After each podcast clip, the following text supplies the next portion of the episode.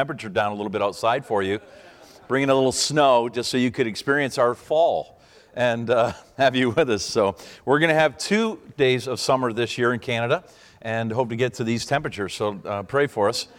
I told some folks on the uh, elevator this morning, I said, uh, let me cheer your hearts a little bit. I said, I'm from Canada, and I said, uh, uh it's a lot colder there here. Uh, there than it is here, and our gas is at eight dollars a gallon. So you're not doing too bad. So uh, things are things are changing around our world, aren't they? and uh, things are tough. The COVID thing is uh, passing, but it was rough on us in Canada. Many of you saw the news and some of the things that happened there. Uh, our churches will be able to go in full meeting without a mask March 21st, first time in three years. So it's been very, very tough. We've had pastors who have been jailed. Uh, we've had churches who have received huge fines, uh, all for the sake of a virus, which uh, yeah, I know is real and it did some real things, but uh, it really took a toll. So pray for our churches in Canada. Uh, there are 300 independent Baptist churches in the entire country of Canada. There are over 700 here in the state of Ohio. So we don't have a lot, and the ones we have are good, they're solid, but uh, they're small. We have a very, very liberal nation, liberal government and we have a very conservative gospel message. And so that takes a toll. It's tough. It's hard to win people to Christ, but we're doing it.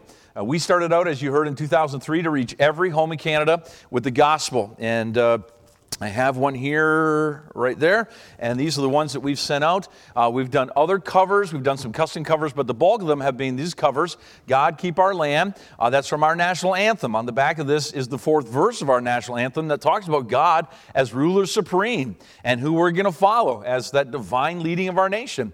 And our country's gotten away from that. So we try to reach every home. There are 14 and a half million homes in Canada. We have put 10 million of these in the homes of Canadians. And we're coming up on our uh, last two provinces, Quebec and New Brunswick, our two bilingual provinces. They both speak English and French. And so we'll do an English French version, and we will have reached our nation with the gospel. So I encourage you to come along for the last part, for the third period. The last few minutes of the game are remaining. We'd love you to be a part of that and help us for 40 cents 40 cents Canadian, 25 cents US, we can produce and mail this anywhere in our nation. And so I'm glad to be here today to tell you about that and ask you to pray with us about that as we reach Canada with the gospel. People have asked, what are you going to do once you reach Canada?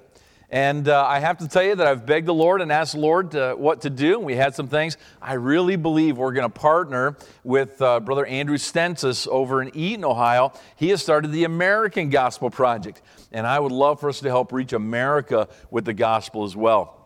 So you pray with us about that. Uh, both of our nations desperately need the gospel. People are searching. People are flooding to our countries. Our country just opened the door to any Ukrainian uh, immigrants that want to come, any number that want to come. We'll take them. We're the second largest population of Ukrainians outside of Ukraine, Canada is. And so they're going to come to our nation and have an opportunity to receive the gospel. And we've become a great, uh, a great missions uh, project in that, that we can reach people in our own countries as they come to us and learn our language and become part of our culture. So exciting days ahead, and we praise the Lord for that. Take your Bibles if you would turn to John chapter 1. John chapter 1 pastoring for 30 years and now traveling uh, in evangelism and doing uh, all kinds of missions conference and different things. I, I really took a close look at missions because i have to be honest and pastor i think you could probably uh, lend credence to this more than i but uh, uh, missions as we know it is not really working. It's not really working. I don't like to say that and that's a shock to some but we don't have a lot of young people going to the mission field. We don't and we have a lot of missionaries who are coming off the field and not being replaced. And I'll be honest with you, the, the missions that we are supporting are, are getting by, but there's, there's not a great influx of, of things happening in the mission field. And I have to be very honest to tell you the same thing is true of North America. 300 independent Baptist churches in Canada. The average size is about 60 people, and we have less than 20 young men going to Bible college. We have 150 churches pastored by men my age. i will I'll be 59 in August, my age or older that will retire or pass away in the next five or 10 years, and we have 20 young men. Something's got to change. Something has got to change. And so I began to look at that and I began to ask the Lord, what's the problem? What, why aren't things progressing the way that we'd like? And I found this that to have a productive missions program, to have a productive church, it has to become personal. Personal. And most of us today do not take missions personally. We have the conference. We put up the uh, stunningly beautiful dolls. I've never seen this before. This is awesome, and I'm glad we have Canada right down front here, our little RCMP officer there. Um, that's awesome. We have the bulletins. We bring in the missionaries, but that's almost the extent. Very few church members have any real idea of what missions is really all about. You probably know what a missionary is. Some of the missionaries your church supports. That, that the church gives some money to help those missionaries, and that those missionaries are trying to give others the gospel. That's what you may know.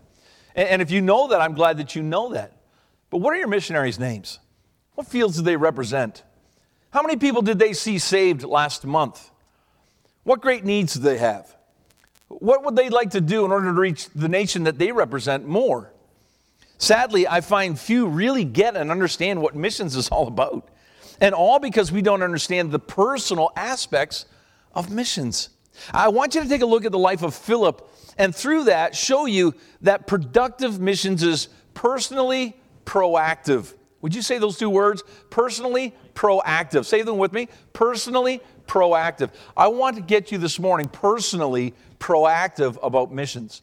Now, I say this unashamedly. Part of the reasons that your church is having a missions conference is because we want to raise more money for missions. No question. We want to do more. But I have to tell you that the greatest need that most missionaries have today is not finances. It's not. I'll show you what it is. Let's look at John chapter 1. Let's read verses 35 to 46. Again, the next day after John stood and two of his disciples, and looking upon Jesus as he walked, he saith, Behold, the Lamb of God. And the two disciples heard him speak and followed Jesus. Now, most preachers don't like to lose some of their best people to somebody else, but in this case, that was okay. Verse 38 Then Jesus turned and saw them following and said unto them, What seek ye? They said unto him, Rabbi, which is to say, being interpreted, Master, where dwellest thou? He said unto them, Come and see. And they came and saw where he dwelt, and he abode with them, abode with him that day for it was about the tenth hour. One of the two which heard John speak and followed him was Andrew, Simon Peter's brother. And he first findeth his own brother Simon and saith unto him, We have found the Messiah, which is being interpreted the Christ. And he brought him to Jesus. And when Jesus beheld him, he said, Thou art Simon, the son of Jonah. Thou shalt be called Cephas, which is by interpretation al stone. I mean, a stone just one letter off. the day following, Jesus would go forth unto Galilee and findeth Philip and saith unto him, Follow me. Now Philip was of Bethsaida, the city of Andrew and Peter. Philip findeth Nathanael, saith unto him, We have found him of whom Moses in the law and the prophets did write, Jesus of Nazareth, the son of Joseph. And Nathanael said unto him, Can there any good thing come out of Nazareth? Philip saith unto him, Come and see. There's some great stuff here in this passage, stuff at first that we maybe miss. Let me show you some personal touches that produce some incredible missions. Number one, proactive people personally pilot people. Andrew, following John the Baptist, meets Jesus, hears him speak, and tells Peter, We have found the Messiah. We found the Messiah.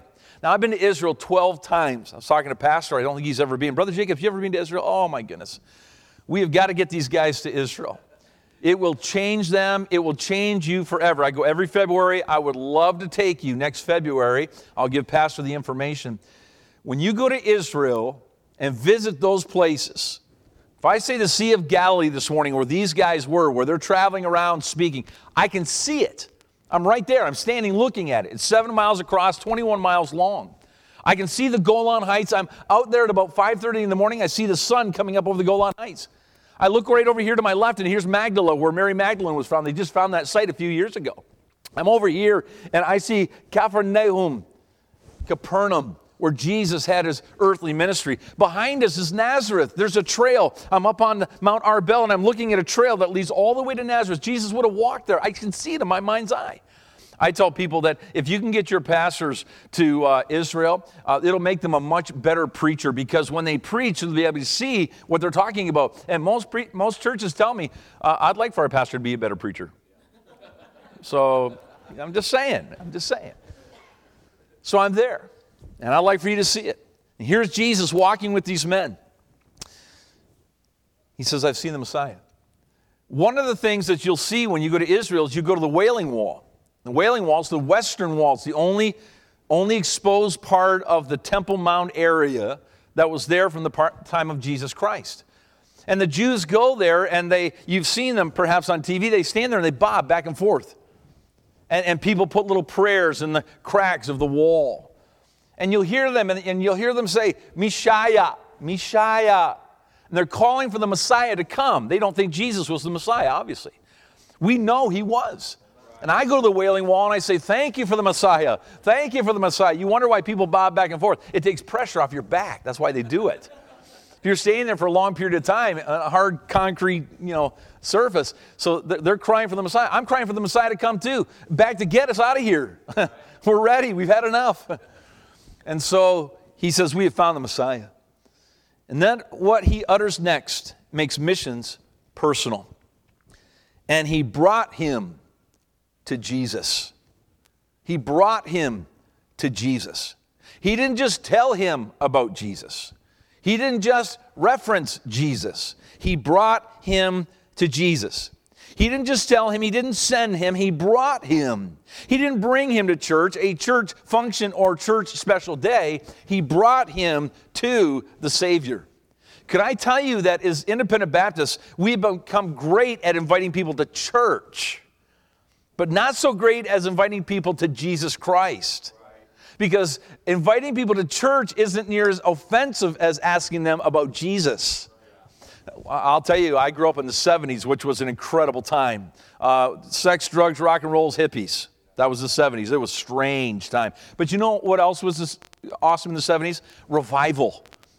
This church and, and many of the churches in Ohio grew exponentially in the 70s into the 80s because the hippie movement realized that sex, drugs, and rock and roll did not fill the need of their lives. And when they heard about Jesus Christ, they said, that's what's been missing. And so they began to come to our churches and hear about Jesus Christ and see a life uh, lived in the, in the joy of Christ, and, and revival broke out. Could I tell you that this generation that we're in right now, if you have kids right now, grandkids, you know that this millennial generation, you know what they are? They're hippies. They're hippies the music of this day, the dress of this day, the, the whole drug culture of this day, if you look at them, they're hippies. My son is 29 years of age. Great kid. Awesome kid. He works with mentally handicapped adults. He tells people that he got great training at home. I tell him, don't you talk about your mother that way. He's going to leave his job. He wants to move out west here in the United States. He wants to live in a van and travel around for a while and just experience life. I said, You're a hippie. He said, I just want to experience life. He's, he's got a plan, he's got it all laid out. He's going to financially be able to do it. But it's a different life. And, and here's what I find this millennial generation is seeking for something. They want to make a million dollars off, off an app. And they're going to live in their parents' basements to save a ton of money because they don't want the, the uh, pressure of, of, of having a home and all that goes with it. And this generation, I believe, is going to come to a place where they say, This isn't cutting it for us. This isn't doing it and they're going to be looking for someone to point them in the direction of some help. I just spent the last two months helping a young lady who has, for the last 10 years, been cutting herself with razor blades. She has great anguish. She has some great stresses. She has some anxieties. And for the last 50 days, she has not cut herself with a razor blade. I pointed her to the Bible. I pointed her to prayer. I pointed her to great gospel music. She was saved, she's a Christian.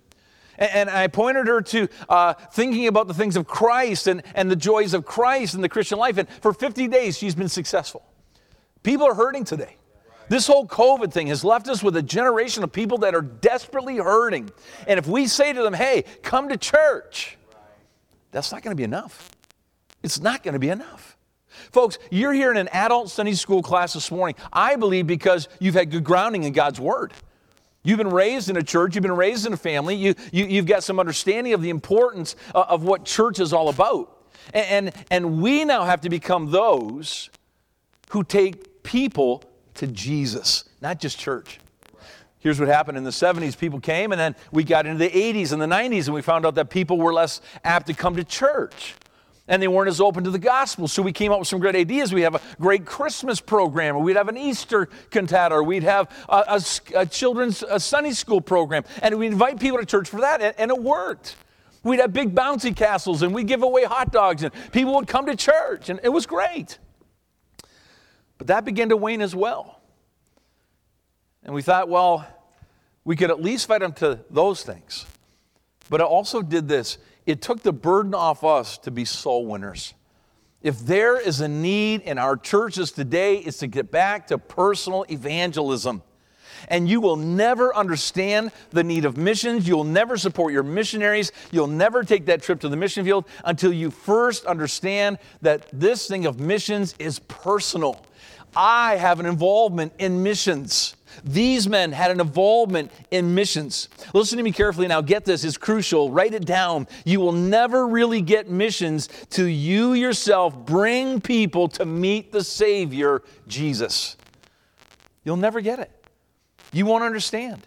You won't understand what it is to go to Peru and give the gospel to people. You won't understand what it is to go to Italy and give the gospel to people. You won't understand that until you yourself first try to do that. Now you'll say this, well, I, I don't know if I'm trained to do that. These men were not trained. They simply found Jesus. They found something that changed their lives in a moment. And when they heard him and saw him and spent a little time with him, they knew this is the Messiah, just like you did. Remember?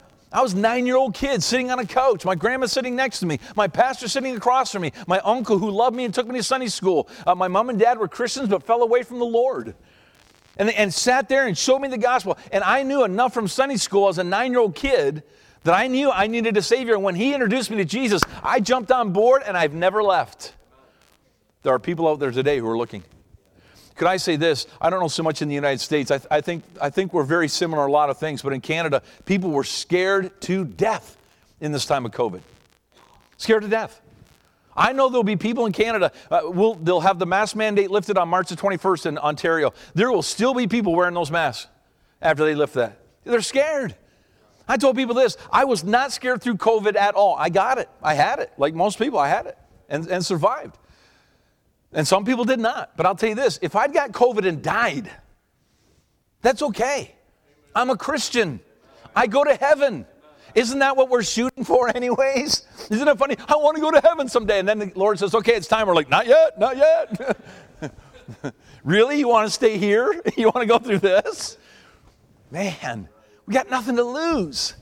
You say, well, what if they get offended? I'd rather have people get offended and me be able to stand before God and say, I did all that I could do, than say, Lord, I didn't tell anybody because I was afraid to get offended. Listen, this Gospel John and book of Romans offends people. It tells them you're a sinner. But I know this, and folks, in helping us with this, here's one thing, Brother Jacob, here's one thing. When I stand before God in, in, in our time of judgment, I'm going to be able to say to God, of the people of Canada in my generation, they have no excuse not to have heard the gospel. We did our part. We shared with everyone the opportunity to know Christ. Whether they receive or reject it was on them. Now, this isn't the end all, trust me but it's a great beginning. It's a great way to reach a lot of people very quickly. But this idea of telling others, when's the last time, if ever, you brought someone to Jesus? If you're a Christian today, I believe we have a moral, we have a, a, spiritual, we have a, we have a religious obligation to tell other people what Jesus did for us. And it's so simple to do. Until you attempt that, you'll never know the fear, the frustration, the fight, the fatigue, the fruition, and the festivity of missions. You won't know that. You won't know what it's like to load your family up and head to a strange place and start life over with a new culture and a new language. You'll never know that. You'll never know what it is to go and, and begin knocking on doors to people that you don't really know. You won't know. A missionary is you bringing people to Jesus here, bringing to people Jesus there. That's what missions is. You're winning people to Jesus Christ here so that you can help support others who are doing the exact same thing somewhere else. Here's, here's missions in Peru. Someone knocking on doors saying, Hey, would you like to know Jesus? They know Jesus. Would you like to come to church? And they start a church and they have church. That's missions. Isn't that what we're doing right here? It's no different. We get this glamorized view of missions of they go and people flock and, and, and we hear of hundreds and thousands and, and the nation and that all comes from one thing hard work, just like it comes from here. This generation that sits before me this morning knows about hard work. We grew up, I'm sure your dad was my dad. My house, my rules.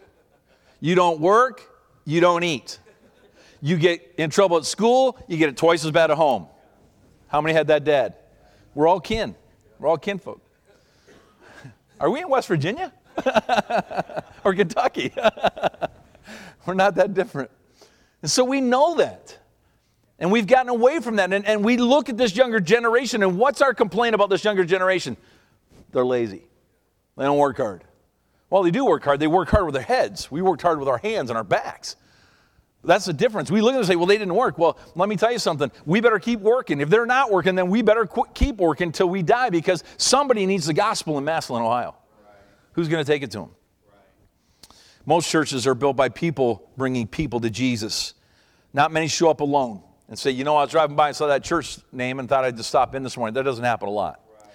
Let me show you this. Number two, proactive people personally perceive people. Look at this, would you? Verse 44.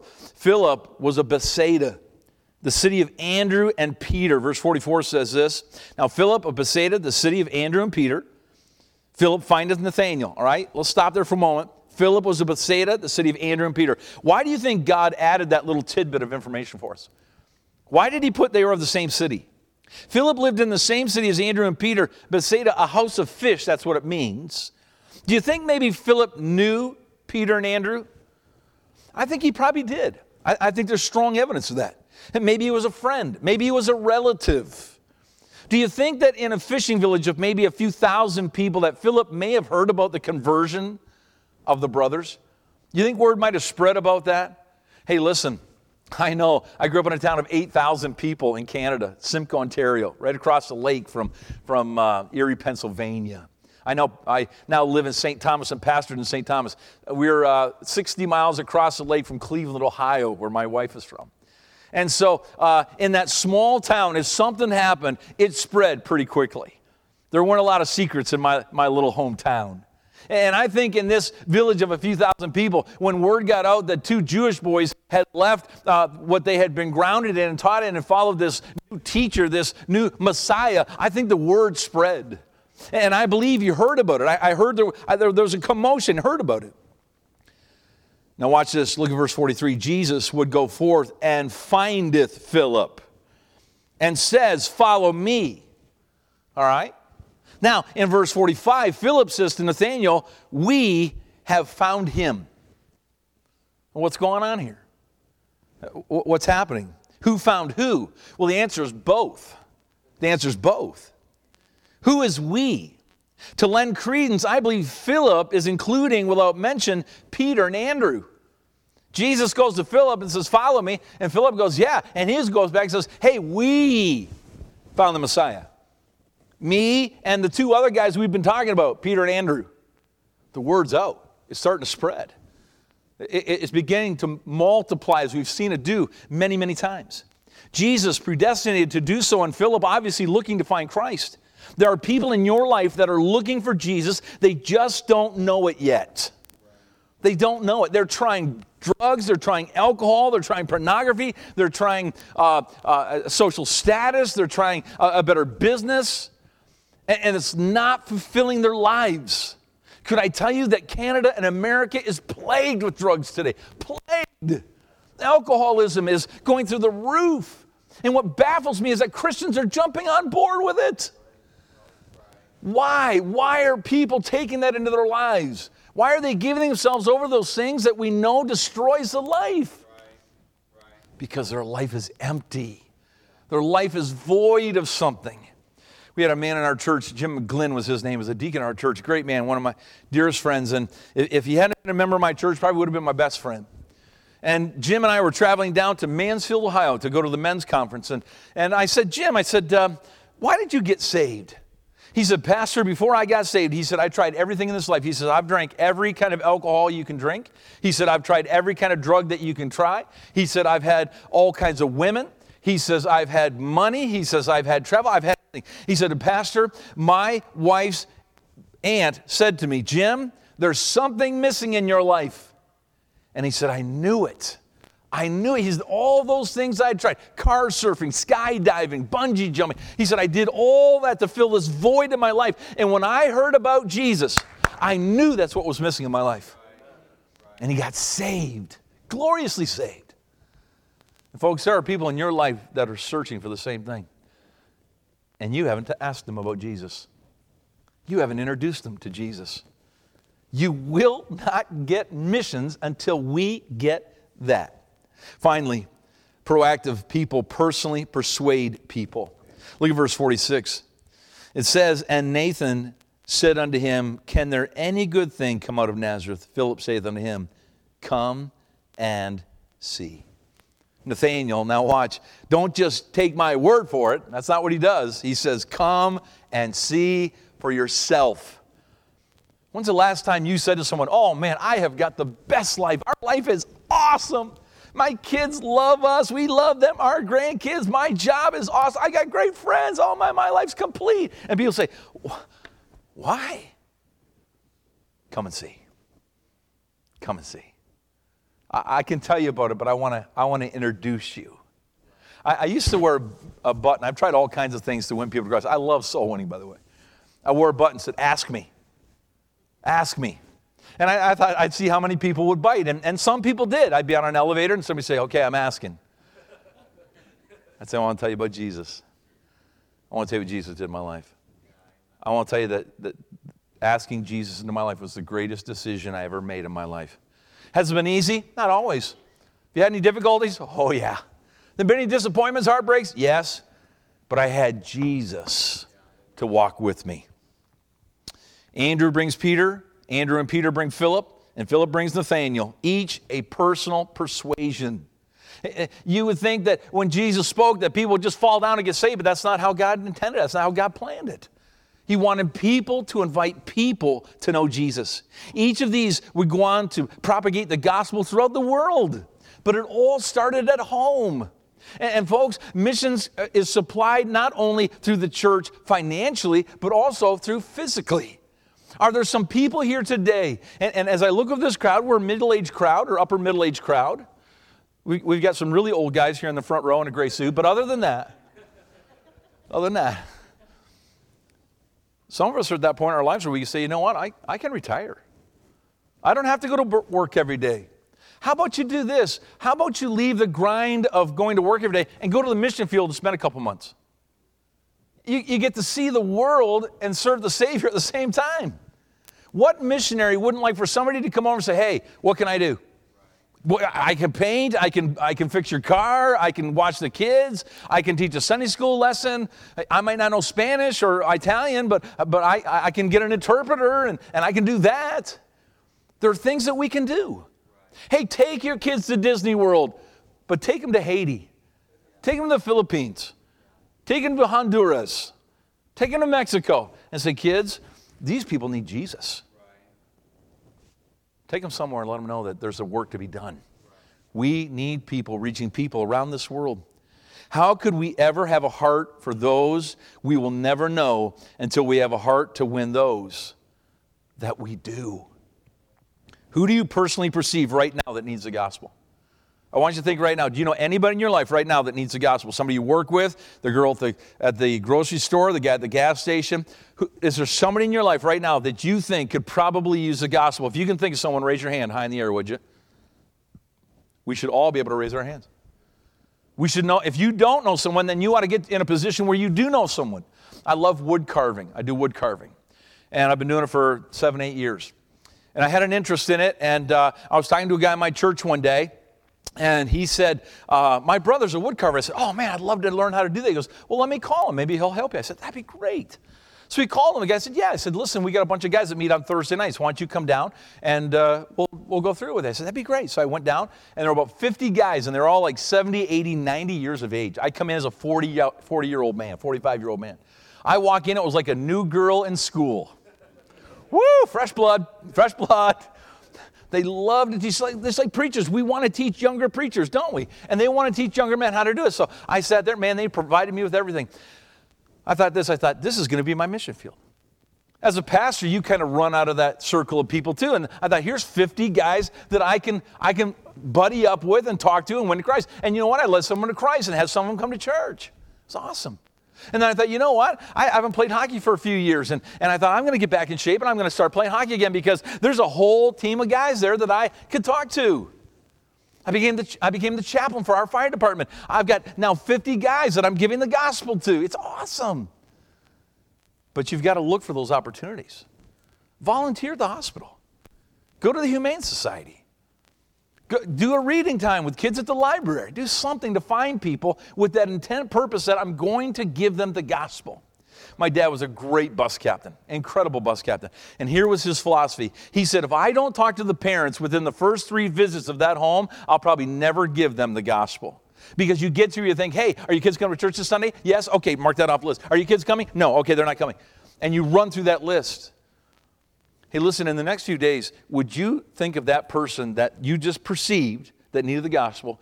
And would you, within the next three times of meeting them, give them the gospel of Jesus Christ? Because if you don't, you probably never will. Would you personally persuade them to meet Jesus? I want you to know Christ. You know, we have these for Canada, but Milford, Ohio has millions of these in any language that you want. Get some of these. Hey, I got to tell you something. I, I, got this little booklet. And in this booklet, it, it, there's something that changed my life. And I want to introduce you to that. Would you take a few minutes and follow through this step by step process. And I'm going to come back another day and ask you what you thought of it. Maybe do this write out your testimony, do a little video, print up a little card, and tell people how you met Jesus, and pass that out to people. Can I tell you what changed my life forever? Is Jesus. And then finally, I would say this Who's the last person you piloted to Christ? Can you think of the last person that you brought to a saving knowledge of Jesus Christ yourself personally? If you can't remember, it's been too long. If you don't remember ever, it's time to start. But, preacher, I, I don't know if I can. Can you say this? Jesus loves you, and so do I. For God so loved the world, he gave his only begotten Son. Why? Because he loved us. He loved us. Missions begins in a greater, more productive manner when we make missions personal. Father, thank you for this time we've had this morning. I pray that you bless our time in the morning service. And God, I pray this morning that these folks would grasp this morning what it is that I'm trying to say. It's pretty simple. We need to be soul winners, every one of us. There is nowhere in the Bible that says that we are excluded from trying to win the lost. There's no, eh, not because we're too timid, not because we're too shy, not because we're not learned enough. There, there's nothing. We're simply to go into all the world and preach the gospel. And Father, really, the world's coming to us. We can reach so many nations today right here in our own cities. Help us to do that. Father, our prayer this morning is not that we might know the scriptures more. It's not that we might be uh, more understanding of the techniques of soul winning. Our prayer this morning is, Lord, give us boldness, because that's really what we lack. Help us, I pray, in Jesus' name. Amen. Amen. So we stand our feet with our heads bowed and eyes closed. Maybe God's spoken to your heart. Maybe you say, Preacher, I, I need to take this personal. Maybe you've gotten away from it. Maybe you've gotten distracted. Maybe, maybe something in life has just kind of drawn you away from what you usually would do. What a great message. We need to be personally involved, reaching the lost. Whatever the need, if God's spoken to your heart, the altar's open. Maybe you're here this morning and you'd say, Well, I don't I don't know the Lord. I, I I've tried all the things in life and I don't know him as my personal savior. Why not ask him to save you today?